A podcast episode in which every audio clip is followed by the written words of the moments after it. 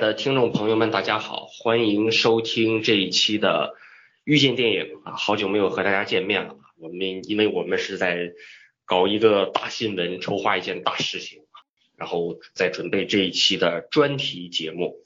呃，最近最火的一件关于电影方面的盛事呢，肯定就是在西宁刚刚举办的第十一届 FIRST 青年影展。然后呢，非常荣幸，我呢。呃，作为一个影迷的身份，参加了这一次的活动啊，同时呢，我们这边还有几位小伙伴也都去了这一次的 First 的青年影展，而且呢，还都是以不同身份、不同角度去可以看到这一次影展的方方面面所以呢，我们今天在做这样一期节目，希望呢，可以给很多没有去西宁的小伙伴们弥补这个遗憾。呃，我先做一个自我介绍，我是媒体人二十二岛主。之前呢，曾经在几期的遇见电影节目当中和大家见过面，但是这一次呢，我不是以媒体人的身份去的啊，我是完全是影迷的身份。是从去年的时候我就特别想去 First，大家都知道去年 First 出了几个大爆款，比如说像八月、像重邪、像喜丧啊，都是特别好的片子，但是呢，我想看都看不到，非常的着急。所以呢，今年索性自己跑了一趟，自己花钱买票去。虽然呢这个价格比较昂贵，但是呢，我觉得还是一次非常难忘的体验。嗯，接下来呢，介绍今天的三位嘉宾，三位小伙伴啊。首先是本位来做一个自我介绍。啊，大家好，我叫本位，我也是跟岛主一样，我是一个影迷的身份去西宁看电影的。总体来说的话，我是一共是看了，算上一些，嗯，什么短片集啊之类的，一共是二十一场电影。然后给我最大的感受的话是西宁那边的整个电影的，就是仅限于电影就电影节期间吧，就是那几个影院啊，还有像最后的剧院里面整个电影的氛围给我感觉是十分好的。就你第一次能碰到那么，就也不能算是第一次吧，就以前我也参加过上影节，就是。那么多喜欢独立电影的人，还有就是能碰到一些嗯导演啊，一些青年的电影人，能够感受到他们对电影的一种热爱，就是我对西宁的最大的感觉。嗯，接下来就其他人吧。好的，好的。你这二十一部看的可不少啊。嗯，二十一场嘛，就后面还加了一些，就比如说获获奖影片的场次。还有训练营的短片集，我都是后后期加进去看的，一天大概三四部吧。哦，一天看三四部很累啊。好赶。那我运气我还行，主要是我买的基本上都是同一个影院的，就是一个影院从头看到尾，所以我竞赛片大概就中间就一些竞赛的一些纪录片，还有剧情片，就是看了十部左右吧。其他一些还有一些其他杂七杂八的单元都还看了一些。虽然很累，但是很快乐，是吧？是的。嗯，那就好，那就好。好，下面有请下一位朋友啊，王林赞同学。呃，大家好，我是王林赞。对，然后今年的话，我是以那个一个媒体的身份来参加的。去年的话，我也来过 First，是那个第十届嘛。然后主要是当时是已经是后半期了，然后才进来。当时是以影迷的身份来看的，但是当时看了几没有几部，就是看了有四五部的主竞赛影片，像八月喜丧都是去看了的。今年的话，我总体看了有将近二十部影片吧，呃，但都是长片，短片的话我很少去看。总体来说就是这样。好的，好的，嗯嗯，这是王同学是媒体人的身份啊。你觉得如果是作为媒体人的身份的话，有没有什么和影迷不太一样的感受呢？简单和我们说一下好吗？从他们开始设置这个影迷可以自主那个自主申请的时候，我就觉得他比曾经曾经他们只是那个邀请自媒体过来嘛，然后今年的话是自主申请，这是一个呃不一样的地方。然后另外的话，它会有一些福利所在，就是你可以去申请电影票。而不用去买，然后还可以住，呃，就是住宿可以报销一些，别的就没有太多。听说媒体人在西宁住的是五星级的万达索菲特大酒店，这是我们影迷最羡慕的一件事情，因为我们都知道西宁的那些电影人们啊，比如说那些导演、演员都住在那儿。你那住在索菲特是一种什么样的感受？索菲特，我其实我觉得与平常的七天呐、速八没什么区别的。呃，因为因为它的它的整体的质量并没有咱们那个像北京啊、上海这种索菲特的那个质量高。对，它那个我们只是住那个标间的床位嘛。嗯嗯嗯。里面设施其实是很简陋的，对，还没有七天他们这种服务更好一些。对，然后曾经有一次就是，呃，住到第几天？第三天的时候，反而那个浴巾和地巾，呃，就是我们用过之后就就消失了。对，他们不知道给我收哪儿去了。好吧，他们可能全方位的服务那些电影导演和电影演员们。你们这些媒体人太多了，他们已经服务不过来了。好的，好的，那咱们欢迎第三位小朋友啊，当然我觉得也是最。应该最有发言权的一位啊，就是本届 First 的一位志愿者蒋超毅同学。呃，大家好，我是蒋超毅啊。然后，嗯，今年也是咱们第十一届 First 影展的志愿者。呃，其实这是我第一次去 First 影展了。之前主要是通过一些，比如说他们在北京的展映啊，或者学校主动放映啊，看过一些电影。但是去西宁，这其实是第一次。啊，然后我一共我一共其实也就看了七部片，因为你们在看片的时候，我基本都在搬东西啊，基本都在搬东西啊，然后整体的情况呢，可能也不如大家知道的那么全面，因为我基本就待在要来的一个影院，但是整体感觉下来，我觉得还是整个情况大体还是不错的，然后时常会有影迷过来和影迷的交流啊、互动啊，也非常的好，然后。入围的青年导演也经常会去那儿看电影，比如说像我们检票的时候就多次认出了，比如像张大磊，比如像这次入围的王迪导演，他们都经常会去我们那块儿看电影，整个的电影氛围还是非常好的。然后还有一个事儿就是我们在那个索菲特旁边，索菲特里住的基本应该都是媒体和影评人，然后导演，包尤其是入围导演，他们应该是住在夏日丽景啊，志愿那个组委会他们没敢把。导演和媒体扔在一个酒店，这太可怕了。这个你们到媒体会干出什么来？原来如此，对对对，怕你们做做出什么他们控制之外的事情啊！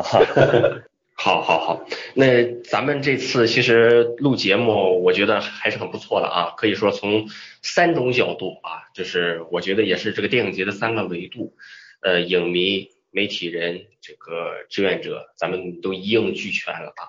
然后，尤其是志愿者，我觉得既然见到志愿者，有必要多问两句。呃，首先先问一个非常非常敏感的问题啊，您可以选择慎重回答，就是我觉得也是最近大家很关心那个问题。毕竟最近关于志愿者的事儿，这个这个，包括整个 First 的一个负面评价还是很多的啊，尤其是因为这个负面评价还是有部分来源于这个志愿者。呃，如果让您来。从志愿者的角度来说一下最近的这些负面评价，您觉得大概有百分之多少是真实的？就是感受，您明白我的意思吧？啊，明白。就是，嗯，您大概的来评评说一下。这其实有一篇负面评价，就是我自己写的嘛，这个啊，找着找着源头了，找着源头了。嗯，其实这样的，就是你在整个志愿者工作的之间啊，确实有非常多的这种。戾气的东西，然后嗯嗯嗯，整个的工作都非常的难受，因为我也也不知道怎么说这个问题，你去跟他们说嘛，他们都会告诉你，比如说像你看，你看我们当时这个这个这个应招的这个声明上就写着了怎么怎么样，怎么怎么样，然后呃有人很开心，但是你比如像我，我写完一篇文章，然后群里会有人骂我，这个是非常想不到的情况，就是就是直接就开始指着别的骂那种，但是。与此同时，还有比如说三五个人就同时私信我说，哎，你写的那个跟我想法一样啊，我们的想法差不多，等等等等。所以整个网上的评价，包括负面评价、正面评价，我都看了。我觉得，呃，有的人我也都认识，他们写写的事儿基本都是真的，主要是这个口吻啊，然后令作者对他不舒服的主要是那个口吻，事情都是真的，大家。自己看着办吧。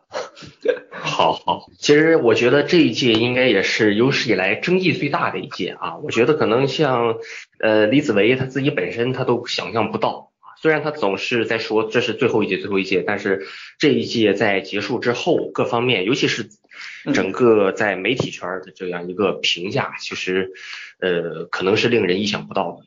所以他现在可能也是处在一个风口浪尖上，事态怎么进一步的发展，我们还有待观望。我们先来聊回到电影本身啊，毕竟是电影节嘛，我们得说电影。其实那些呃，那都是电影以外的东西了。基本上在这一届应该都看了不少的片子，包括志愿者在内。虽然志愿者很忙，但应该也看了几部片子。嗯，你们这一届最喜欢和不喜欢的片子分别是什么？咱们就放在一块儿说了吧，因为这一届的片子，呃，它倒不至于像上影节、北影节那么的杂乱啊，几百部，它还是比较集中的。我觉得这个问题，我觉得还是比较有代表性的，大家可以简单的来聊一聊。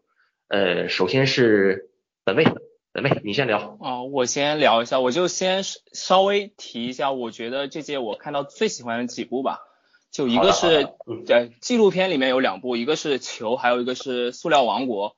然后剧情片的话是强尼凯克还有川流之岛，啊，这里面相对来说的话，我最喜欢的一部应该是强尼凯克，啊，它是一部为什么呀？强尼凯克没有好讲啊？啊，没有，这不是讲不讲的问题，主要还是他呃嗯，主要还是他给我一种给我的感觉是比较像之前的那些台湾的新电影。嗯。就是那种比较平淡，但又在平淡中又比较感人，然后还有关于一些现代社会的，还有像情感，又是一些人与人之间的情感问题的一些思考啊，就比较具有共鸣吧。而且另外的话，嗯，我觉得这部电影它还要提一下的，就是它是侯孝贤监制的，对，然后他就不可避免的会被被这件事情拿，他的那个整个制作团队也是侯孝贤的团队。嗯，摄影啊、剪辑啊、配乐都是侯孝贤的团队，整体的质量也是，呃，就整个 First 给我看下来的感觉的话，就整体的质量、呃制作水平实际上完成度不是特别高，就是青年导演很多还是可以看出他糙的地方。然后这部电影的话放在里面比较的话，就整体来说，我感觉制作程度还是都是比较好的。至于其他方面的话，我再说一个，就是 First 整体给我的。感觉很多导演的掌控力就是稍微差一些，但是这部这部电影里导演的掌控力就是比其他的就感觉明显要高出一个层次来。嗯嗯。呃，所以就从导演的层面来说，我也是更喜欢这部电影一些。我我我还真没看，我还真没看，因为我最后我也没想到这部片子口碑会不错啊，因为当时正好和我的很多片子撞期了。但是很多人都说这个黄西是叫黄西导演是吧？是的，对黄西。对黄黄西导演，黄西导演他的这个整体的一个把控能力还是挺强的。就像这个本位说的，就是新人导演你不可能要苛求他在掌控力上有多么强的一个体现。毕竟他其实每个导演在剧组里面基本上都是身兼数职的，很少有一个人能专心的去做导演。你可能要做摄像，还要做后期的剪辑，哎，可能还要指导演员的表演等等等等等。所以很少有那些。人可以真正的静下心来，只做导演的事情，把这个局给布好。所以我觉得黄西可以有这样一个现在这样一个能力，我觉得是很不错的。你们有谁看了这片子，还可以补充一下？呃，我看了这个，嗯，为数不多的七部电影，非常高兴啊，就特别凑巧就把这部片就把这部片子给看了。嗯嗯嗯，整体感觉下来，我也是非常喜欢这部电影的啊。然后，嗯，黄西导演也是。黄西导演这个是他的处女作，但是黄西导演已经不年轻了。嗯，他从如果我没记错的话，他从南国再见南国的时候就已经开始跟着胡孝贤了。然后像刺客聂隐娘啊，他也是都是作为副导演。然后呃，非常高兴的一点就是这个强尼凯克一直是有这种各种大师的加持，比如说胡孝贤的监制，比如说林强的配乐和廖青松的剪辑，这都是台湾最著名的就大师级的人物了吧。然后更好的就是黄西作为处女座，他的处女座有这样的大师加持，他还能够很好的把这些人用好，没有被那些人反控，这也是非常不容易的事儿。那说回电影本身，我觉得它嗯非常好的一点是，它提供了一种在我看来特别新奇的表述。呃，有的人就说这是非常就非常简单的把它说成哦，这就是台北，这就是台北这座城市。但是对于广大影迷来讲，尤其是比如说今年北影节刚放了安东尼奥尼，嗯，大家一定更熟悉的是那种就是现代城市作为作作为钢筋水泥的丛林，作为这种人性冷漠的疏离的代表。但是乔尼凯克里他看到了一种完全另类的城市表述，在城市里是温暖的所在，而家庭的关系都是。疏离的、崩解的，你可以看到不同的角色，他他也是一个多线的，就是几个角色和自己的家庭成员之间，比如说母亲，比如说自己的丈夫和孩子，都是远离的，都是冷漠的。但是在城市之间，就是陌生人之间的那种不断的相遇，不断的会有美好。我觉得可能这是真正属于现代的城市人的一种美好吧，就是我们过了那个把城市。只认成陌生和疏离的时代，然后在台北这样一个城市开始出现这样一部电影，是一件非常让人高兴的事儿吧。就是我们终于好能够很好的在城市里面生存了。然后整体上看来，黄西导演的这种把控力啊都是非常的好，他对于节奏的掌控。然后比如说他那里面呃，就是他实际操作层面也有很多让你觉得很很惊奇的地方，不是惊喜是惊奇。就是最后有一场戏是城市里面的堵车。你知道堵车是城市里面最恐怖的事儿啊！八部半的开头就是堵车，就太恐怖了这个事儿。然后他们拍那个城拍那个场戏，就真的是堵了一条道，堵了很久。当时那个制片人来了，说你们怎么拍的？说就是直接拍的。然后每次拍的时候，就真的是堵了后面一溜的车，所有的车都在都在按喇叭催他们。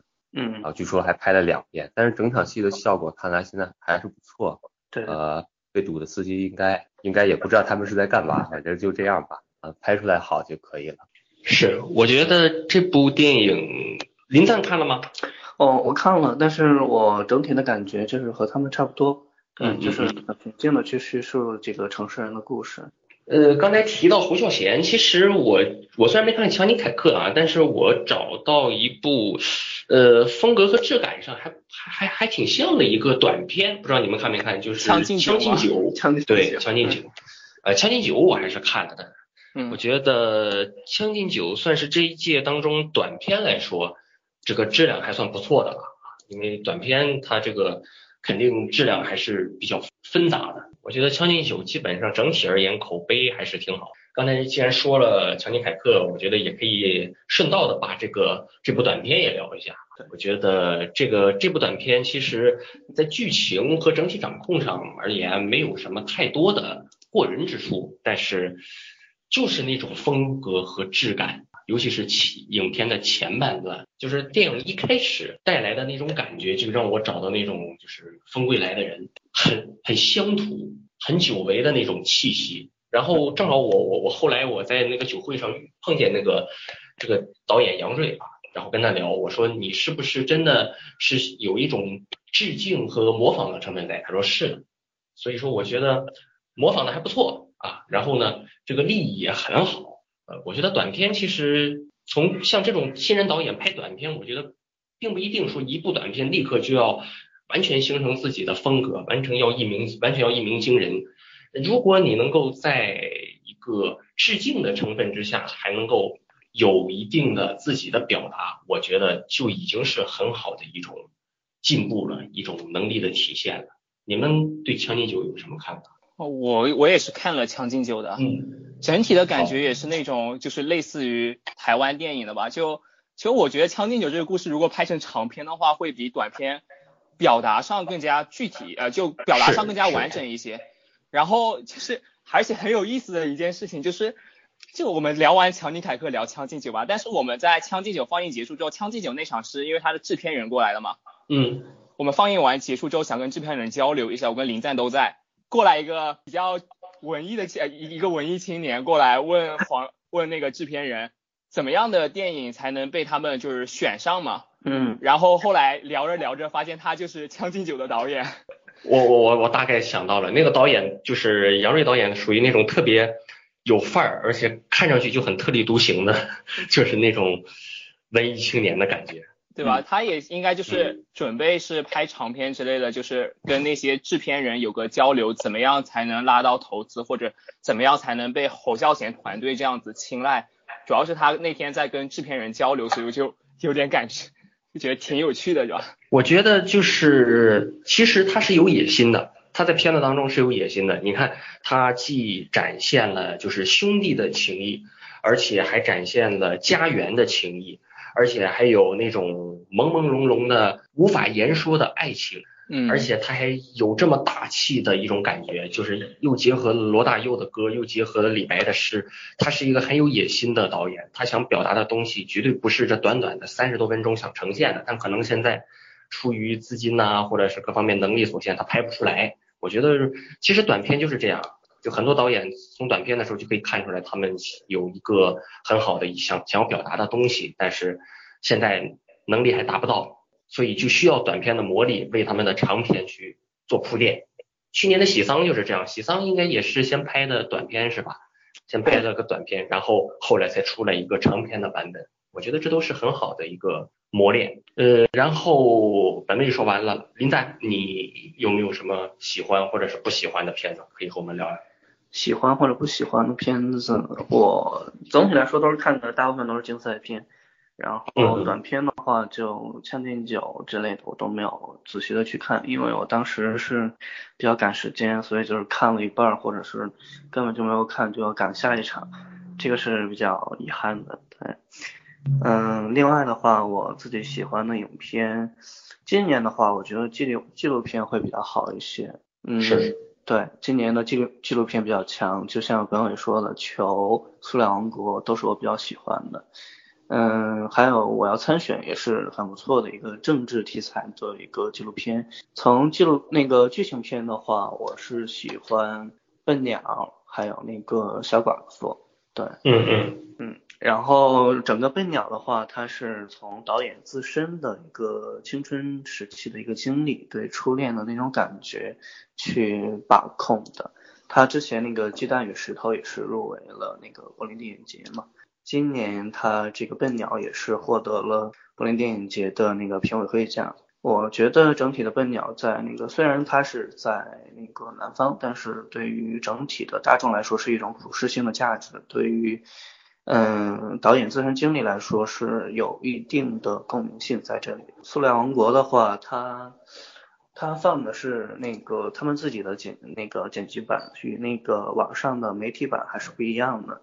对对，仿仿佛就是另外一个电影一样。这是我所看的两部比较好的电影。后面有两部就是自己觉得比较不是很好的电影的话，就是那个傻瓜。对，虽然它傻瓜。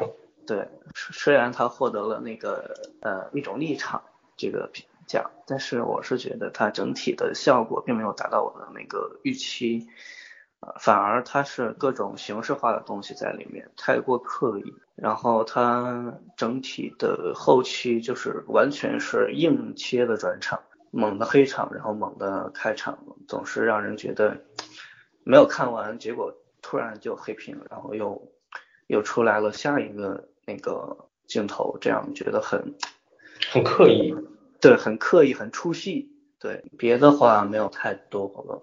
是林黛一下子抛出了三部电影啊，我觉得这三部电影其实这这都是这一届很很有话题性的，很值得一聊的。那咱们就聊一聊吧，嗯嗯，分开来聊一聊。首先来说笨鸟啊，林黛先说的笨鸟，他挺喜欢笨鸟。我觉得笨鸟其实也是一开始这一届话题性特别强的一部电影，对，因为他之前早先在柏林啊，然后当时就有了在柏林的时候拿了一。有一个还算不错的一个基础的口碑，呃，我先聊一下吧。我其实不是特别喜欢这部电影啊，但是我很喜欢的是呃小女孩的表演，姚红贵 啊，我觉得女主角姚红贵的一个表现应该是这一届新就是新人演员当中很可圈可点的一位了。嗯，最主要的是她没有那个专业演员，对，专业演员对。她只是一个普通的女孩，和黄继导演合作的这两次《鸡蛋与石头》，然后加上笨鸟，两次下来，你可以看出来，其实她的演技，她的一个表现是有着质的飞跃的。嗯嗯，我觉得其实一个人有没有表演天赋和他有没有受过专业训练是没有太直接的关系的。你像这个角色，就这个女孩的这个角色，你要是真找一个非常专业的一个演员，就是女生演员来演，你比如说吧，你找个欧阳娜娜来演，是吧？你你就你就你就找不到这种感觉了，你只会找到龙小葵的感觉，你找不到一个啊，就是这里面这个这女孩叫什么来着？林森是吧？啊，林森的这样一个最淳朴、最本真的一个感觉，我觉得姚红贵的表现是这个电影最大的一个亮点。但这个电影除了表演之外，无论是整体的一个铺设啊，我指的是整体铺设，嗯，他我觉得导演有一个故意把故事拉长的一个成分在，因为我觉得这个电影其实如果再短小精悍一些，其实会更好。而且导演想要表达的东西太多了。这一点很要命，尤其是一个女导演，她在当中刻意的去放太多的一些成分在里面啊，她想表达这个女孩的一个青春期的一个性懵懂，想表达留守，想表达一个社会关系的层层面面，但是呢，她又没有那么大的能力做到，因为她的丈夫大冢龙志主要是负责摄影这一块嘛，是吧？所以说，其实主要的一个。整体的一个拍摄其实还是在黄记这儿，我觉得，所以他他他没有做到一个各方面都能做好的一个程度，所以你会发现这个片子特别乱。你当你结束之后，影片戛然而止之后，你也没感觉到到底这片子最想最想表达的是啥。你说他是留守，但是他青春期他讲了很多。你说他青春期，你的留守这个层面，他也描述了很多方面的事情。所以，但是有一点毋庸置疑的是，这个片子我的喜欢的程度比《黑处有什么》要好很多。因为《黑处有什么》，我个人感觉就是《黑处有什么》，我觉得是我我我我挺不喜欢的一部电影。我觉得他们俩在利益方面有一些相似之处啊，尤其是站在女生的一个视角，我觉得这个片子要比那个片子要好很多。就是那个片子太刻意了，很多的东西很很很做作，而这个片子不管怎么说，呃，还有一种身边的一种真实感。我觉得这是很难能可贵的，所以这是我对笨鸟的一个理解。你们看笨鸟，其他人呢？我没有看，嗯，我也啊，你没有看。我我觉得话，其实笨鸟它只是导演三部曲中的第二部嘛，它第三部还没有拍。嗯，我觉得这个的话，它毕竟是第二部，而且是从自身的经历去讲，它讲的必定是需要多一些的，而且时长的话，它一定要把握到一定的时长。嗯，我觉得等。导演第三部出来，我觉得可以综合的去考量这部电影。是是。现在只是把它拿出来单单拎出来，然后去看这么一部电影。对，我觉得，但是有一点毋庸置疑，就是《笨鸟》这个片子，它肯定是一个类型片当中的一个小小的黑马。我觉得是。对对，我觉得这虽然我不是太喜欢，但是我不能否认的是，这个片子尤其是在。对于女士青春期女生的这样一个展现，还有刚才说的留守儿童，还有社会关系各方面，呃，它还是一个很挺不错的一部作品。当然，这个最后整体口碑出来之后，见仁见智，那是肯定的。对，所以我觉得还是不错的。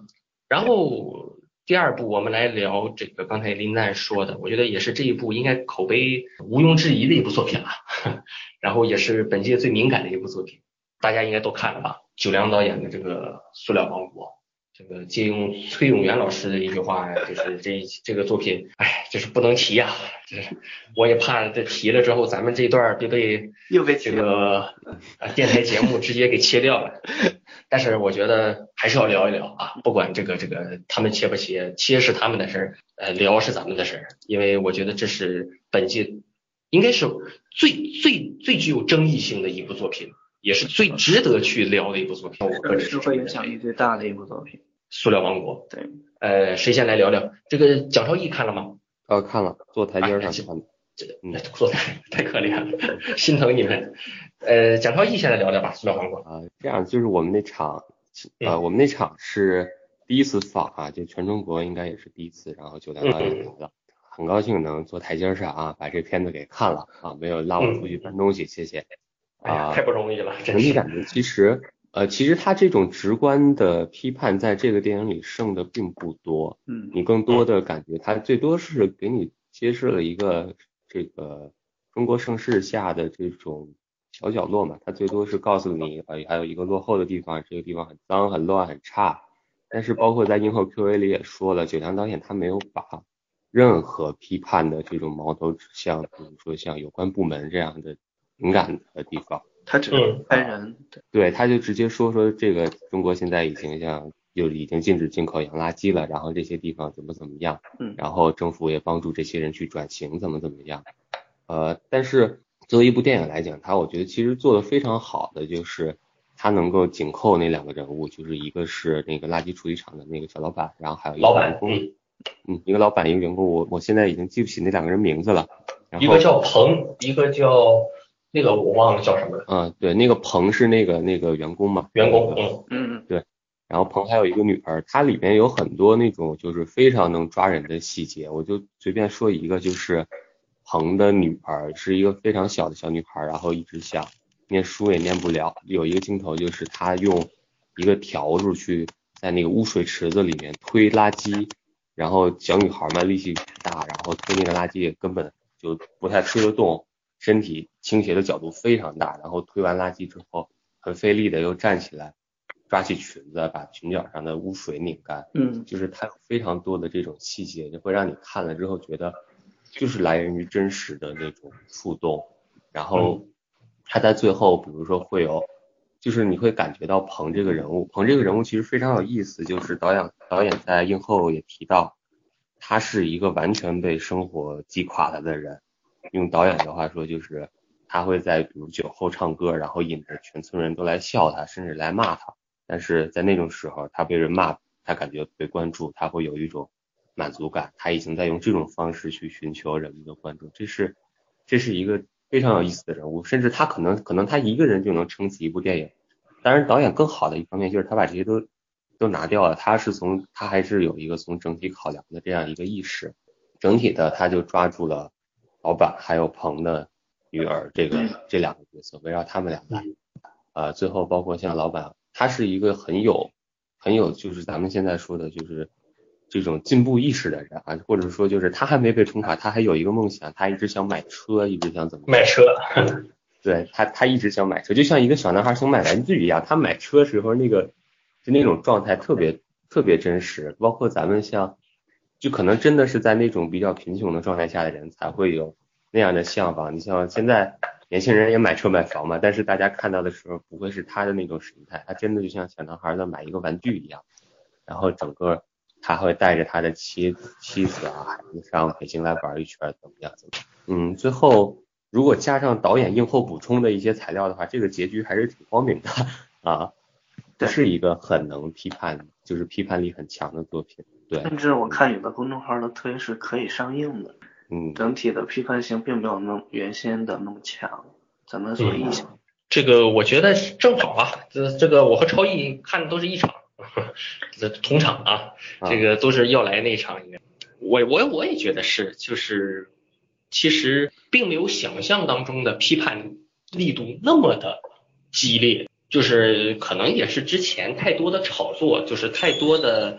呃，各种的流言蜚语，加上垃圾围城的这样一个前缀在前面，所以使很多人觉得啊，这次拍这个塑料王国，肯定就会有很多让大家看着很不舒服的那种激烈的批判在里面。但其实并没有，他其实九良导演他在这个电影的内核当中蕴含的还是一个很温暖的故事啊。你比如说，像刚才这个超毅提到的，老板这买车，我不提买车这事儿，我提他很想帮助这个小女孩上学。这个小女孩的父亲没能力帮她去上学，然后这他这个老板很想帮她去上学，这是一个很有意思的事情。我觉得这其实可以激发出人本心当中最善的那一面。这老板天天其实自己过得也并不宽裕，自己的孩子刚上学，然后还要想着买车，但是呢，如果有在自己能力所及的情况下，他还想帮助这个女孩去完成她的上学的这样一个梦想。人和人之间就是这样，所以我当时看《塑料王国》的时候，我并没有结束之后看完之后感到非常的愤怒，感到非常哎呀，这怎么怎么怎么难以理喻，这倒没有。我感觉到其实人之人性之间其实还有那种光芒所在，这是令很多人意想不到的。而至于这个片子现在面临的一个情况，我觉得都是在风声鹤唳。你比如说，呃，豆瓣把它的评分给封掉了，就是条目都给删掉了，然后网上也很少能找到关于这个片子的相关消息。我觉得都是一种呃媒体圈的一个病态的一个表现啊。当然也可能是迫于压力了，但我觉得其实这个片子本身绝对没有大家所想的那么的可怕。相反，它真的是一个很温暖的所在。那个本位呢？本位对这个片子有什么想法？我跟你们看的也是同一场，都是一好像场。就我不一场，我是第二场看的。嗯，嗯，主要我觉得这部的话，可以跟那个短就稍微时长稍微短一点，就二十多分钟那个媒体版嘛，嗯嗯互为补充的来看的话，我就觉得会挺好的吧。嗯、因为这部的话，实际上，呃，你说它没有批判性的话，我也可以理解。呃，我我的理解是可以说是更加克制了，它是更多的只是去记录它整个事实，去隐藏了自己那么尖锐的一些批判、一些指责。我觉得这在纪录片里面也我能接受吧。其他具体的话，嗯、其他感受其实刚才两位已经谈的已经够多了，我觉得就没有太多新的观点。反正不管怎么样，《塑料王国》都是这一届一个很特别的片。就是九良导演在结束之后，自己还发了个朋友圈嘛，说在这个特别特别提提低级奖，对，所以我觉得这个片子它可能接下来也注定只能活在特别提及当中了啊。嗯但是呃，不管片子怎么样，特不特别提及，我觉得呃九良导演是一个很值得我们尊敬的电影人，这一点我觉得是值得大家有共识的啊。我觉得一个电影人、电影从业者有这样的良知，愿意顶着各种各样被拉进黑名单呐、啊，被打压的这样一种风险，然后毅然决然的把一些自己想要表达的东西表达出来。当然，这个东西不一定非得是社会黑暗面啊，但是是可能是会很令很多人呐、或者是很多组织啊不太不太喜欢适应，对不太喜欢的东西。但是至少他敢勇敢表达出来，电影就应该是这样的。对，就应该是那种毫无避讳的说出大家的心声，表达出自己观点的一个东西。这是现在其他的很多电影人，我觉得是做不到的，甚至是避而不谈的。但是九亮导演可以做到，这点值得我们鼓掌啊！此处应该有掌声。呃，我来那个补充一点，我突然刚才想到了的，嗯，你说，就是整个就这一场的 Q&A，就是映后的 Q&A，是我感觉参加了那么多场映后的 talk 啊或者 Q&A 里面感觉最好的一场。是是是，其他很多导演，他们就是有些导演就根本不知道自己在要表达些什么东西，嗯就是很多观众提出的问题，他们就含糊其辞的过去。但是九良导演不一样，他实际上是解释的十分清楚，就是他对整个影片有很大的，就他有自己的理解，这跟其他的一些导演 Q&A 完全不一样。对我就觉得对，这可以看出他比其他导演还是要厉害一些的。是你，因为你你其实他拍这个片子本身，他其实他就得想清楚，他到底着重要展现什么。他如果想要着重塑料王国，就是塑料这一块儿，就是污染这一块儿，他其实完全可以把这个两个人呐、就是刚才说的这个这个老板和员工这个比例比重大大的缩减，他可以用更多的数据，用更多触目惊心的画面来告诉我们，但是他其实他没有，所以说他我觉得他拍这个片子一开始的时候他就想到了，他是想借用这样一个外壳来表达这样一个还算有几分温暖的一个故事。对我觉得他其实一开始的目的性是很明确的，这是很多导演都没有达做到的。就比如说我刚才说到的笨鸟导演，其实他想表达那么多，其实他最想表达的东西可能他没有嗯，知道，所以他的 talk 聊的时候，其实我觉得就稍微有一点杂乱，所以我觉得这是导演之间不太一样的地方。然后就是九良他也有一个沉淀吧，他一开始的那个垃垃圾围城也是很强烈的去批判的，然后到了拉塑料王国这里，他就是明显有自己的克制的地方，嗯然后他的那个制作团队也不一样，而且不是他自己，而是那个 Cinex，是一个台湾的一个纪录片平台。对，嗯嗯。然后之前我之前也做过那个冲天导演张兆维的一些访谈，对嗯。他们就是有自己克制的地方，但是他也有反映事实、反映现实的这些东西所在，这是他们最难能可贵的地方。好的好的，那关于塑料王国我们就先聊到这儿啊，然后再补充一个小片子吧，就是刚才林丹说的，本届也是争议很大的，争议很大，特别大。傻瓜，傻瓜，傻瓜。其实这个片子，因为，哎，怎么说呢？就是他也没拿太多奖，我们就简单聊一聊吧。嗯呃，因为这个片子可能是这一届口碑最差的之一了啊。嗯嗯，很多人都没有想到。我我是我傻瓜，我是来 First 看的第一第一场电影，就是啊不对，是第二场，就是除了开幕影片之外的正式的入围片，这是第一场。呃，我我觉得倒没有那么那么那么的糟啊，我我给的是呃三星，然后我感觉还只能说还可以，但当然它没有什么太多的过人之处。对，呃，确实有着刚才林赞说的很多的缺点，而且是很致命的缺点。这个转场生硬啊，而且故意的这种，就是台词说的把很多的大道理说的很明显。我觉得现在的观众很讨厌这种片子，就是本来平常就听够了那种大道理，然后你跑到电影院里面，每个演员的台词里面都给你讲一番大道理。除了大道理之外，其他再没有什么太多的台词。我觉得这是很可怕的一件事。但是电影本身的一个利益，我觉得还是挺好啊，而且也可以看出这个导演也是一个很很有勇气的导演啊。敢敢去，呃，这个电影其实也是很敏感的一个电影，我觉得里面透露出的很多的思想、很多的话语、很多的东西，其实并不是一个很适合在公开场合发表的一些言论。嗯尤其是印象最深刻的就是他敢把这个王小波的这个对一只特立独行的猪啊，把这个故事复述了一遍。这个故事我觉得放在当下的一个社会语境当中是很敏感的。然后他用一个瓜摊儿来，包括一些瓜，包括一些形形色色的人物来串联起的一个对于社会的一个思考。所以这是我我我稍微喜欢这片子的一些地方。当然，可能很多观众只是一个最直观的一个观感，很很差，确实很差，而且很粗糙。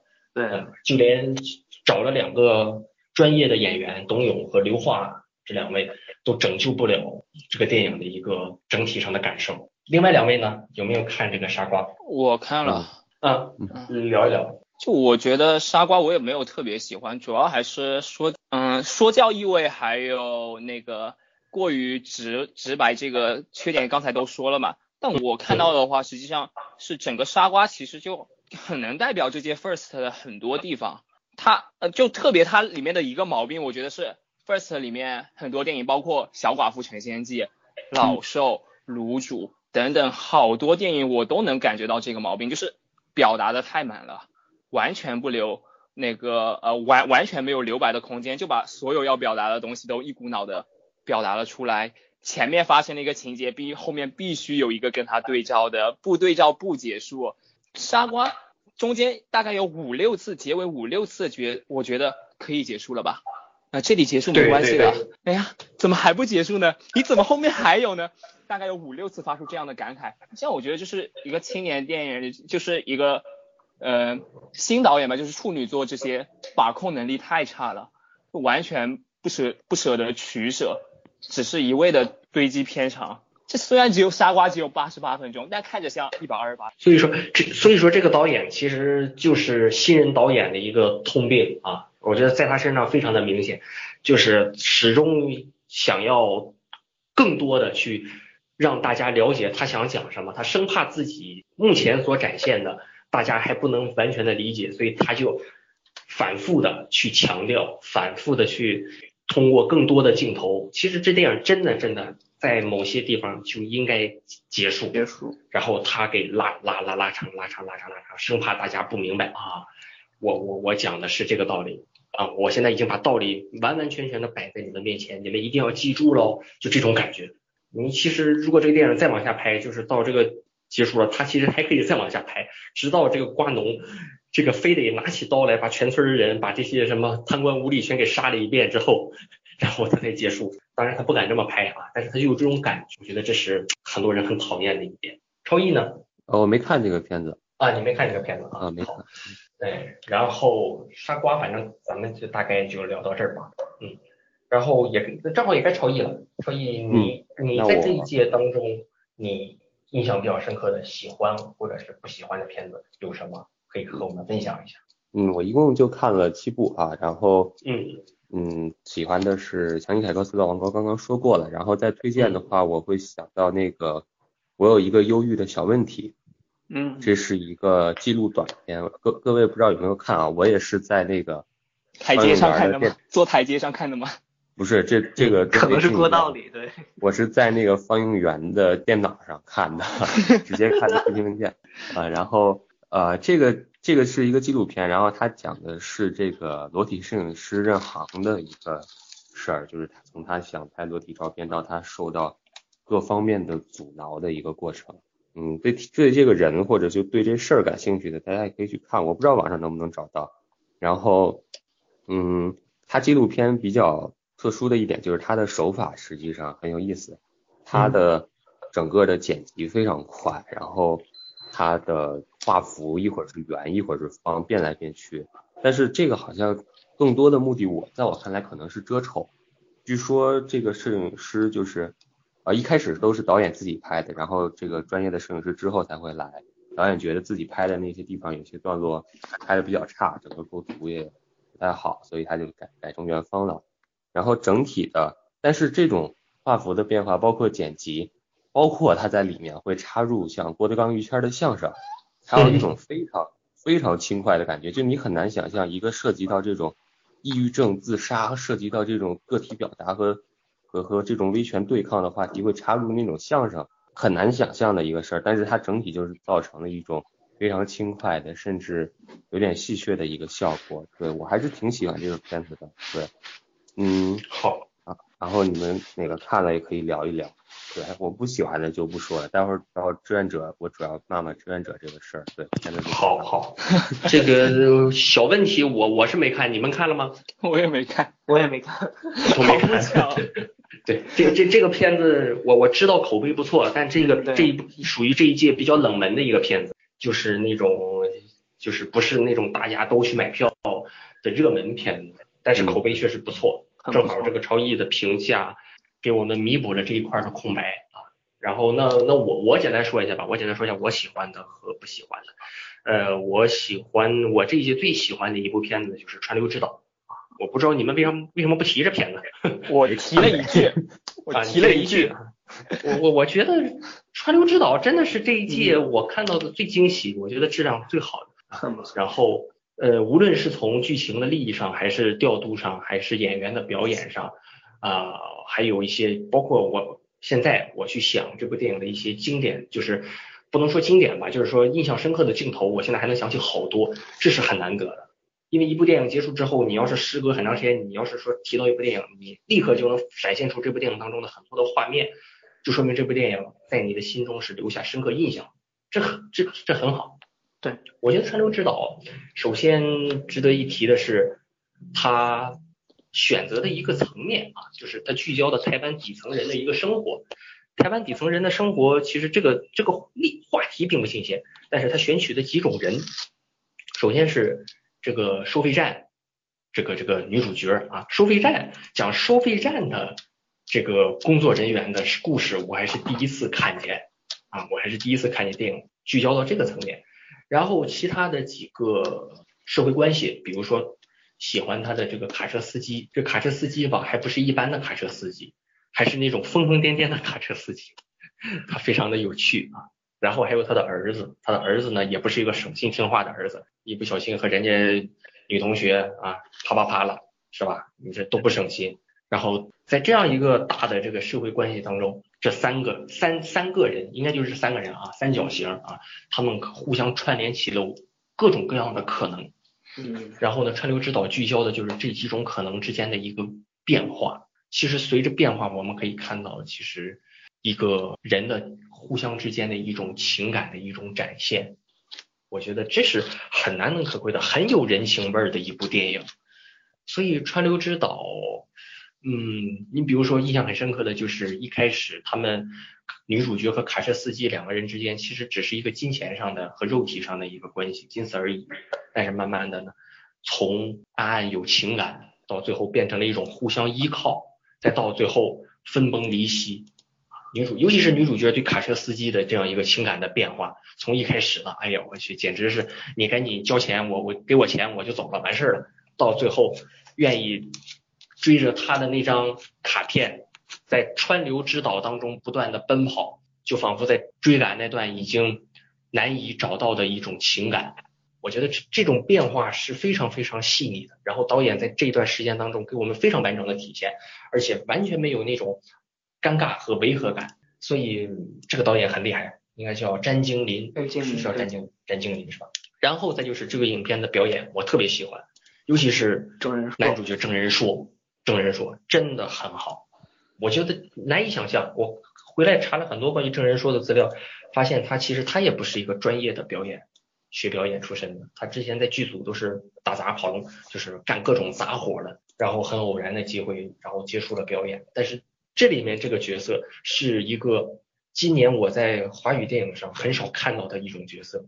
就是他可以表现的这么的奇葩，这么的别具、独具一格。就是说这个角色他其实可以完全演的更内敛，就是更更普通话一些。那这个角色其实没有什么可值得让人记住的地方，但是他演的非常非常的令人难忘。还有尹欣，女主角尹欣，我上次看见尹欣是在他在蔡明亮的电影，他和李康生演的那个《帮帮我爱神》，那时候他还演一些非常性感的。用性感的方式来博眼球的角色，但是这里面已经完全是演技的一种展现。所以今年我真是看了挺多挺好的台湾电影，就前两天刚看了那个《目击者》嘛，《目击者》，然后也是今年台湾电影的一匹黑马。我觉得台湾电影现在也是一个不可小觑的一股力量，也在有慢慢重重振的一个趋势，值得我们关注。嗯。至于今年最大的、最热门的最佳影片《小寡妇成仙记》，我倒没有太多感觉啊。然后我没有太多感觉，只能说，呃，表演不错，表演不错。整体的一个感觉我不是特别的喜欢。然后我今年倒没有特别不喜欢的片子，可能有有一些短片我特别不喜欢。我觉得有一些短片特别特别的刻意，特别特别的令人不舒服。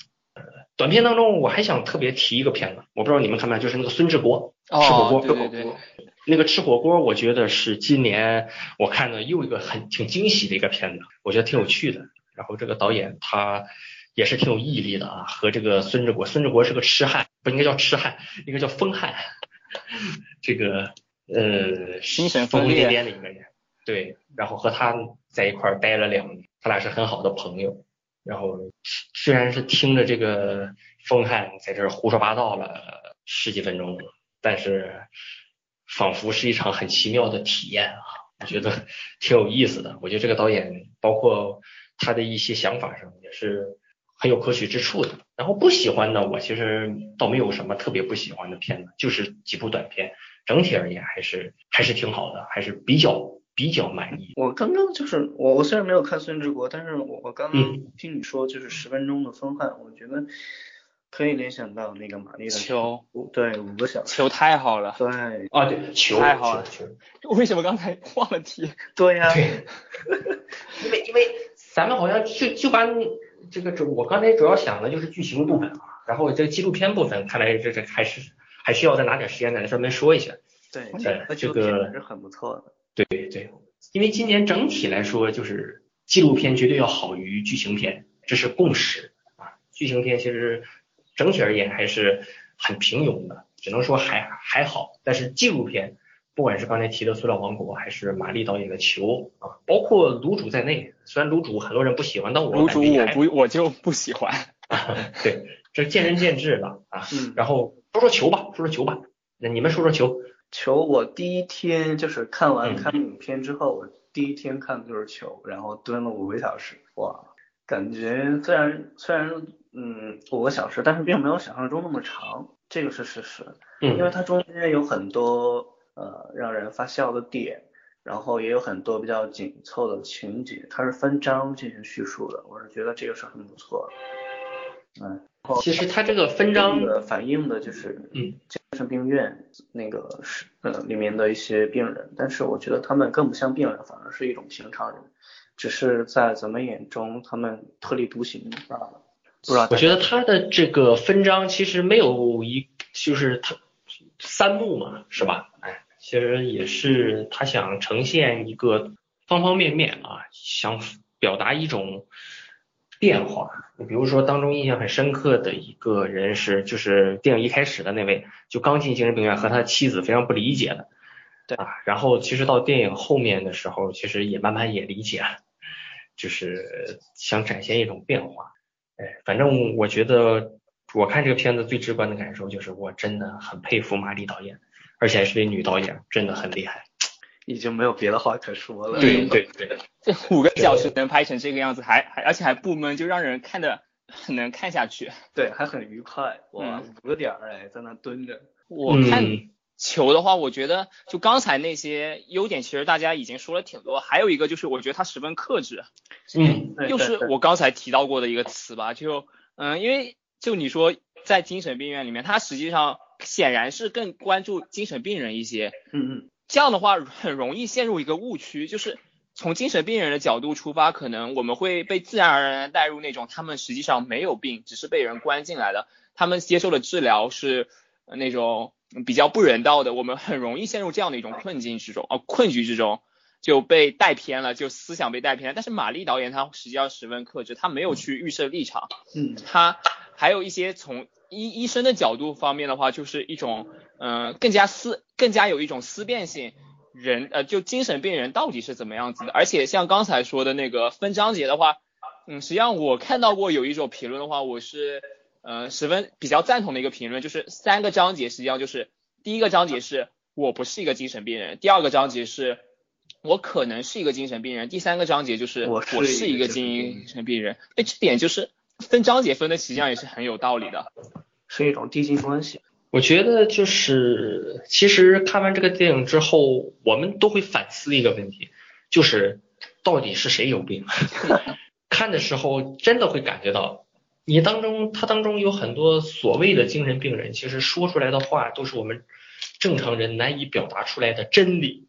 是的，他当中有哲学家所以我记得当中就有一小段，就是说他们在说说，其实这些外面的人才是真的有病，把我们这些有没有病的人关在这里。然后你在看这个电影之前，你肯定会觉得我也没有病，我是正常人，是吧？我们都是正常人，精神病院里的人才是精神病。看完这个球五个小时之后，你自己冷静下来想一想，我自己，包括我身边的人，真的没有病吗？我们难道不应该进到那里面去，而那些人应该出来吗？而且就算他们还在里面，他们就是真正的病人吗？这是一个其实是很哲学性的一个思量考量。所以很多人说玛丽拍精神病，哎呀，觉得啊只是展现精神病的生活，我觉得绝非这么简单。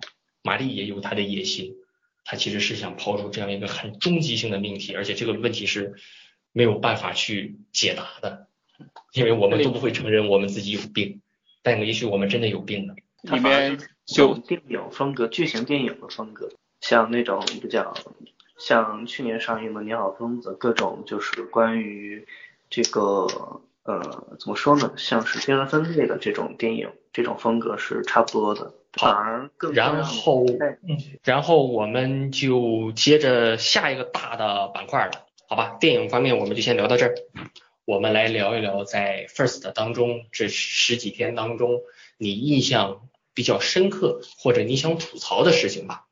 其实我还是得从志愿者角度说，我除了志愿者角度没什么角度了，我就说一个待会儿我不会说的事儿吧。啊，就是二十二十七号大剧院，我不知道你们有没有去二十七号那个去了颁奖礼，去了去了，整个整个过程非常混乱。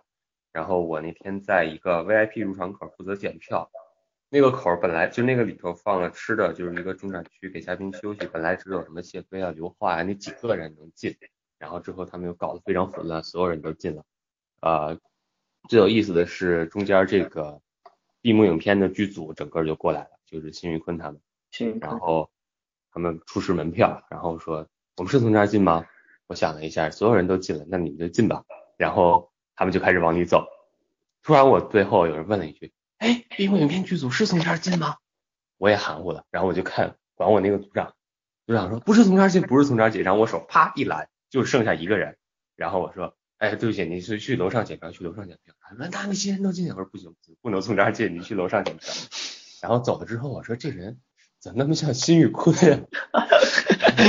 但是我想不对不对不对，辛宇坤辛宇坤是个胖子，对，之前看照片可胖了，这个不是。这是个然后后来他们告诉我辛宇坤减肥了，对，就是把辛宇坤拦在外面了，我的天！但是辛宇坤态度还是不错，他整个跟 First 的关系好，那没办法，First 的 First 他们安排不行，没办法培训好，那拦你一下就就就拦你一下吧，没办法，就跟辛宇坤导演道个歉。呃，整体来讲就就就就没什么，反正就是非常的混乱，就当一个小小笑话讲给大家听。好的，那个刚才突然提到这个闭幕影片啊，我觉得其实我们刚才聊电影的时候，这个开幕影片、闭幕影片都没有说。呃，我觉得开幕影片《猎熊风和谷》的话，过两个月吧，然后院线就会上。呃，咱们应该都看了吧，《风和谷》。看看《风和谷》。嗯啊，对。然后《风和谷》，然后闭幕影片《暴力无声》应该也都看是吧？因为刚才提到辛玉坤导演。对，《暴力无声》都看了。我没看。啊，你没看啊？那这样吧，咱们就我觉得就是作为一个整体节目来说，呃，很多观众也很关心啊。说今年这个开幕影片和闭幕影片，因为这两个片子是未来会上映的片子，呃，大家都很关心他们的口碑，他们的质量到底怎么样。但是时间所限呢，咱们也不能再铺开那么去讲，所以咱们就看过的同学就用一句话啊，一句话到两句话的时间来简单聊一下你对这个片子的一个评价或者感受，然后就当一个小小的插曲，好吧？好，这样咱们的节目可以更全面一点。呃，风和谷，我先来吧，我先说。风和谷啊，两句话，嗯，不是两句话吗？打脸，不是一一句话到两句话，我 怕一句话你们说不完啊，一句话到两句话，就是风和谷的话，就是不要期待太高啊，不要期待太高，呃，就是一个我觉得就是一个还算稍微质量还算上乘的一部，你绝对不能把它当成是一个一个动作片，而是一个披着动作片外壳的。文艺温情片，对，反正提醒大家就是不要期待的太高，反而也许你会有惊喜。然后这是风和谷，然后暴力无声就是是一个呃，它绝对比不上新迷宫，绝对没有新迷宫那么高的成就，也是不要期待太高。但是我觉得呃，在表演还有一些呃想法上面还是有可圈可点之处。辛玉坤还是一个值得我们去继续期待的一位导演，就是这样。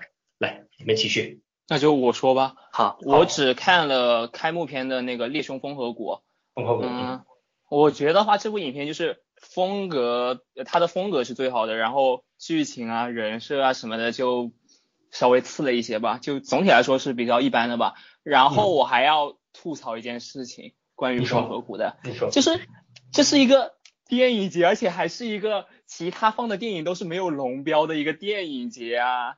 怎么放的都是删减了十多分钟的有水印的特供版，这我实在是想不通。片还要收上手机，对，自己剪的是一回，主要是他把两场两场很重要的，就是而且那两场戏还刚刚好是尺度比较大的，所以我有理由怀疑他是为了审查才剪的那部分。不管是不是导演剪的，就是有理由那么怀疑啊。但是这是一个。天高皇帝远的电影节还做出这样的事情，就我挺不能理解的。而且还要收手机，对不对？收手机倒是无所谓了，主要是有水印和删减。对，就是这个好像整体是他们那个发行方，因为我们十九号晚上，然后整体会开完之后，锻炼开始给大剧院组，包括他们开开始在我们训练就是那个大本营里开会，然后就说到这个开幕影片的这个事儿，说包括怎么收手机，包括为什么会有删减。这个基本上应该都是片方的行为，然后整体来讲，呃，一是他们为了版权保护加了水印，然后收上了手机；二是这个删减的时间应该也和审查没有关系，因为之后上映的版本也会比现在 first 的放的这个版本长。哦，那就好点。嗯，对，所以就。呃，是算是一个好消息，但是好像对电影节来说就更不满意了。你怎么能放这样？就觉得 就有有种发行方是在用电影节试水的感觉。他主要就是为了宣传自己的片子嘛。对对对对对。然后可能很多听众啊不不知道这个事情，我我就简单的讲一下啊，就是这个风和谷的发生的这个放映过程当中一些小插曲，就是开幕影片嘛是猎熊风和谷，然后呃在放映之前呢把我们的手机都给收走了啊。然后理由呢是怕这个我们盗录啊，因为这个电影过过两个月会在中国上映，然后呢生怕有人哎给录下来，然后到时候流传到网上，尤其是前一阵子出了《悟空传》这个事情，确实这个网上泄露资源这个事情很可怕。然后呢，而且放的呢是 First 的电影节特供版本，嗯。说的是导演自己亲自剪的啊，有两场尺度很大的戏给剪掉了，呃，而且上面最可怕的是上面还带着水印，水印呢还打在字幕的部分，你可以想象那种观感啊，就是说这个我们看的其实都是很费劲的，所以这个事情也引发了很大的争议啊，在这里做一个小小的补充，嗯，然后该谁了？该林赞了，林赞了，你看了片子之后，这两部片子，呃，《猎凶共和国》我曾经写过推送，我是觉得还是很不错的。它是一个悬疑片包裹下的一个温情片，嗯对。然后它你不能以那个传统的那个比较烧脑的悬疑片的那个节奏去考量它，而且嗯而是应而而是应那个应该以那个温情片去考量这个故事这个人设，对。是，嗯，然后风那个闭幕影片像《暴力无声》，我是觉得没有《新迷宫》好看，没有那个《新迷宫》有亮点。它是一个比较平庸的一个悬疑片作品，然后整体的人设架构以及他的人物动机都是很弱的。嗯呃，我觉得可以夸的一点就是宋阳的表演是没有没有没有任何可以吐槽的地方，对，是很完美的一个表演。但是整体的这个故事就很弱了，没有新迷宫那么紧凑，那么烧脑。好，我觉得我们每个人都说超过了两句话，一说都说多了。呃，超毅呢？超毅两部看了吗我这两个？都没看啊，都没看。哎呀，太心疼你们志愿者了，真是。嗯，行，然后刚才这就算个小插曲吧啊，给大家做个补充。然后这个开幕影片、闭幕影片，很多观众肯定听众很很关心。咱们说回来，说回来这个刚才的印象最深刻的事情，呃，超毅刚才说完了，下面是本位林赞，你们谁先说本位吧，好，啊？本位先说，好，嗯你印象很深刻的事情，印象深刻一点的话，嗯。那就夸一夸要来的整个志愿组好了。志愿者没有，主要是感觉要来的志愿者真的比嗯其他两个地方的给我的亲近感对对对，高很多，就是好好好，整体就是星美他们都是比较比较守规矩的那种，嗯，对，没有任何温情感可以去去去讲，对，啊，我不规矩是吧？不是守不守规矩，就是整个给人的感觉，要要来给我一种很温暖的感觉。然后本位给我的感觉是见过的情商最高的嘉宾。就怎么说呢？嗯就呃，我在第一我第一天晚上就去了要来吧，就去要来之后，在取票啊，后来一些跟志愿者的聊天过程中，就能感觉得到他们对整个影展就比较负认真负责这种套话了，主要还是比较有亲近感吧。嗯然后后来其实还是主要比较好要票是吧？那倒不是，就反正后来的话，我一般就，嗯、我记得我有几个空的时间，也是就倾向于去要来买票看个电影。这个感谢情商最高的嘉宾的发言啊。然后我想现在这个 情商比较超一差的就来吧，是吧？超义兄现在应该心里美美滋滋的，在节目里被这么点名表扬，嗯嗯。然后林赞呢？我我最想吐槽的一件事儿，先说吐槽吧。嗯，对，然后最想吐槽的一件事儿，真的是西宁实在是太堵了，我的天呐。嗯，只有那一条路堵，对，都有共它识只有那一条道，好不嘞？只有那三个影院连成一条线的那条路最堵，其他倒是无所谓。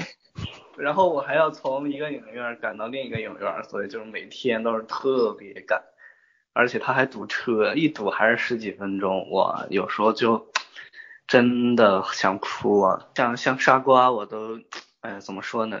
错过了十几分钟，但是整体的观感还是可以的，对，嗯然后就主要是堵车，然后好的方面的话。一方面是要来那边比较亲切，然后另外的话就是，嗯，因为我看了看了一期那个也是咱们电影展比较有插曲的一个嘛，就是他们突然有一有一个电影，它录在威尼斯，对吧？然后就是把首映放在了威尼斯，然后在就是米花之味。对，把嗯没有混进去的一场电影一场。那个的话，我是觉得整体的效果还是不错的。嗯，就是从就是 Q&A 的环节是还是很不错的，别的话我就是没有太多了。你这是在炫耀媒体的福利？没有没有没有没有。好，那还还有什么要补充的吗？我说一下吧。嗯，这个我我印象最深刻的事就是，我想也是我们这些呃大家一个共识啊，就是我觉得到西宁这边去，呃，大家最喜欢的就是随处身边就是电影人的这样一种感觉。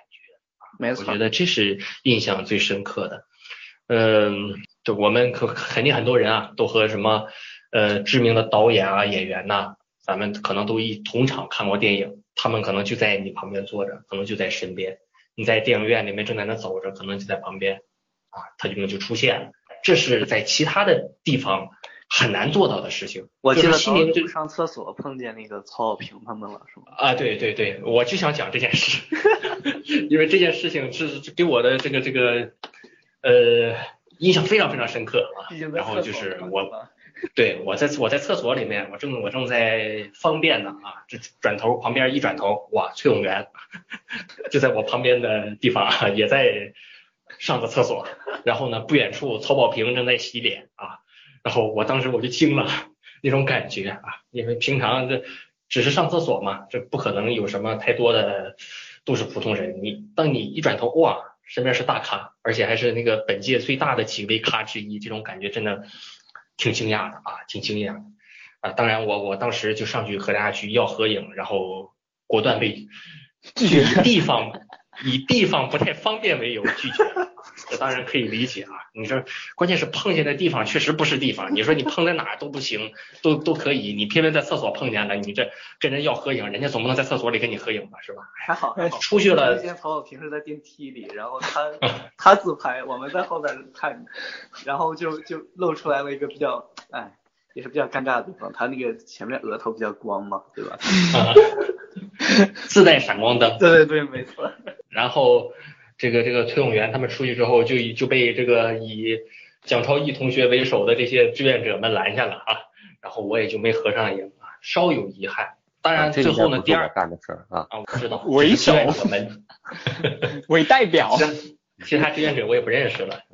呃，然后第二天又在厕所，又在厕所，又是厕所遇到了这个刘化啊，还好刘化老师那天身边没有志愿者啊，出了厕所合了个影。我倒不倒不是以合影为目的，只是说这种感觉非常好啊。我觉得大家都去西宁，可能也都是因为有一种很接地气儿，在那边的在那边的明星都会接地气。你比如说你在酒会，你可以去上去和娄烨聊几句，是吧？这是你之前敢想的事情吗？啊，然后你还可以和贝拉塔尔去表达一下对他的仰慕之情，你这都不可能啊！你你总不能买飞机票跑到欧洲去跟他表达吧，是吧？你还能在厕所里遇到崔永元，这这都是很难得的事情。厕所是福地呢，厕所是福地，真的在西宁，你如果真有虹桥一姐的那种掌控力，你把住了那几个大酒店的厕所、影院的厕所，你肯定会有很多意外的收获。差不多是吧？嗯，对。然后这是我印象很深刻的事情，也是想吐槽的事情。印象深刻，离他们很近，想吐槽为什么总是在厕所遇见他们啊？这是我想说的，呃，然后呢，这个话题咱们就先告一段落，呃，接下来呢是留给蒋昭义同学的时间啊，因为我觉得也是大家特别想听的一个大的话题，就是志愿者在志愿者的角度看来，你参加的这届影展到底有什么想和大家去分享的东西？因为志愿者真的是这次的影展密不可分的一个很关键的部分，他们眼中的顶级，我觉得。才是真正的最直观的一些定界，而且还有很多我们普通影迷和媒体人都不知道的东西，想要专门拿出一点时间来听听你怎么说。欢迎蒋超一同学。嗯，这个事儿其实这两天好像突然就开始关注志愿者这个事儿，前两届都没有。呃，我没记错的话，志愿者好像是从第八届还是第九届就开始有了，反正不是从第一届开始啊，就是志愿者的时间也不长。嗯，整体下来可能还是因为今年片子整体的话题度不够吧，因为有有三部中邪，那谁还聊志愿者的事儿呢，对吧？嗯嗯所以志愿者的话，我现在就听到这儿了，一定都是友军了，我就把话说明白了，我不推荐大家去当志愿者，呃，出任何理由啊，任何理由，我不推荐你去当志愿者。你现现在可以申请媒体证了，你这个。这个媒体证也好弄，然后志愿者不推荐啊，简单来说就是不推荐。再说一遍，不推荐啊。整体下来，因为你你像我分在的是要来影院的执行，执行就是干活的嘛，就是搬东西，然后有的时候会负责映前主持和映后交流。嗯嗯，映前主持和映后交流这个活是非常好的啊，因为你要交流的话，你就得看片，嗯，你要不看片就不能交流，但是你不交流你也就不能看片，你就还是得在外面待着。但是呃，影院组其实还好啊，我们都不要抱怨了，因为比如说像隔壁注册中心那个组，你们在索菲特一定也看见了，就是嗯，大堂里面有一个我们的柜台，上面那那后面站着全是志愿者，他们很多人都是一部影片都没看，就来了一趟，天天填表，对，天天接待嘉宾，然后就走了。然后还有比如说像接机组，天天就在机场跟电影八竿子打不着，然后来了施南生什么。接一下来了，贝拉塔尔接一下，或者来了哪个电影公司的金主来了，你也要接一下。嗯，还有比如说大家可能根根本注意不到的，就就车辆调度组，天天的是太太苦了这个。这车辆调度组啊，你分到哪个组你你真的不知道的啊，就是你真的不好说，你报了名之后他们给你分到那几个班车吗？我的天呐。奥迪呀，就是那几辆奥迪车，这个车先去接谁，那个车先去接谁，然后西宁。又很堵车，对吧？刚刚也说到了。整体来讲，对，所以如果你要是想看电影的话，就只要你还想看电影，你就别去当志愿者了。嗯，你中途跑掉怎么太好，总要把自己该干的事儿干完。但是电影就真的也谈不上什么。嗯，所以我今年没有申请志愿者，而是申请了媒体证，是吗？你们分组是随机分的吗？还是就是就是可以选择之类的？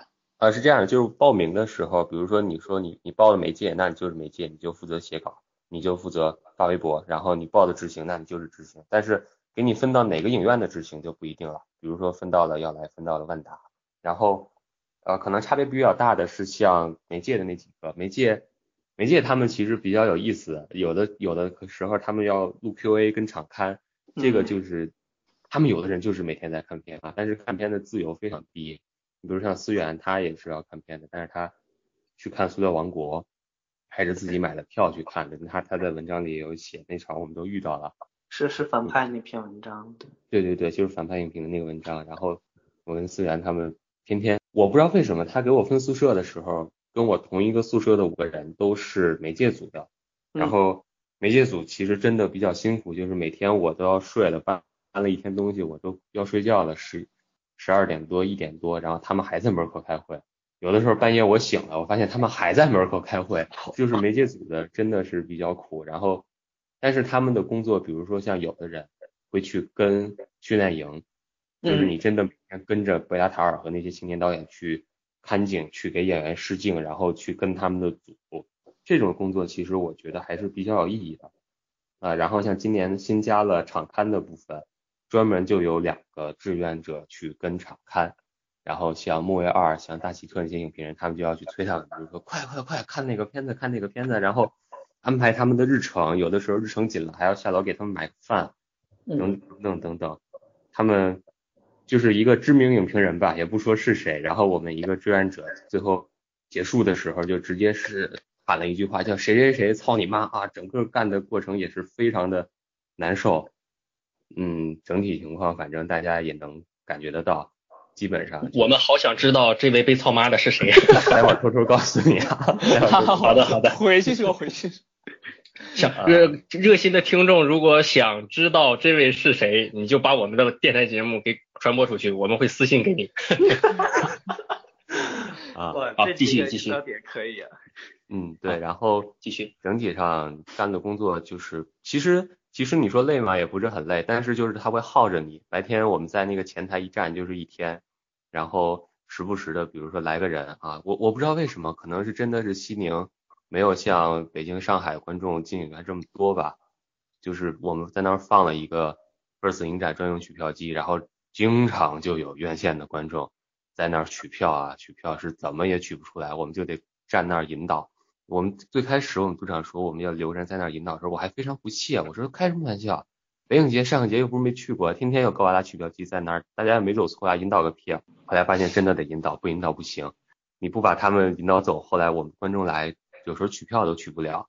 然后，嗯，整体来讲的话，影院的工作还是比较比较美好的啊，因为你真的能看电影，然后时不时的会有导演过来。但是所有志愿者能享受到的东西，我觉得弄一张媒体证你更能享受到，而且还不用承担志愿者这样的工作，还能住索菲特啊。然后啊。看来住索菲特这个事儿是大家都很羡慕的事情啊。我们我们就是所以我是嗯，对，你青旅的那个住宿环境怎么样呢？呃，住宿环境就是就是比较次的大学住宿的水平。我住了一个六人间，就是三个双人床。当然，整体还就是舒服干净肯定是一定的啊，但是其他的设施就没有了。嗯嗯，然后据说恒宇青旅最后也是出来一个就是骂志愿者的事儿，就是他们不知道是哪儿来的人，就是突然骂，然后组委会把这个事儿也给解决，直接安保公司的人就过来了，就是这些基本的保障，就不管你怎么说 first 的这不好那不好，这些基本的保障他都是给你做好的。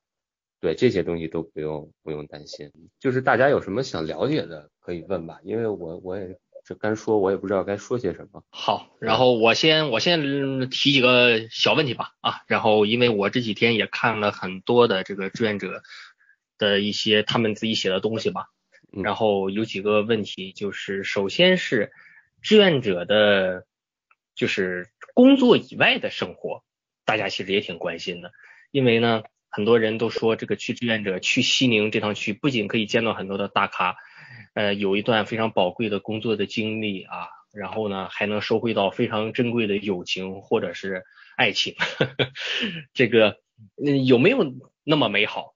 就是说，除了这个工作以外，你们觉得开心吗？或者是能真能收获到这种友情或者爱情吗？嗯，呃，我是很开心的啊，因为确实你这一趟下来。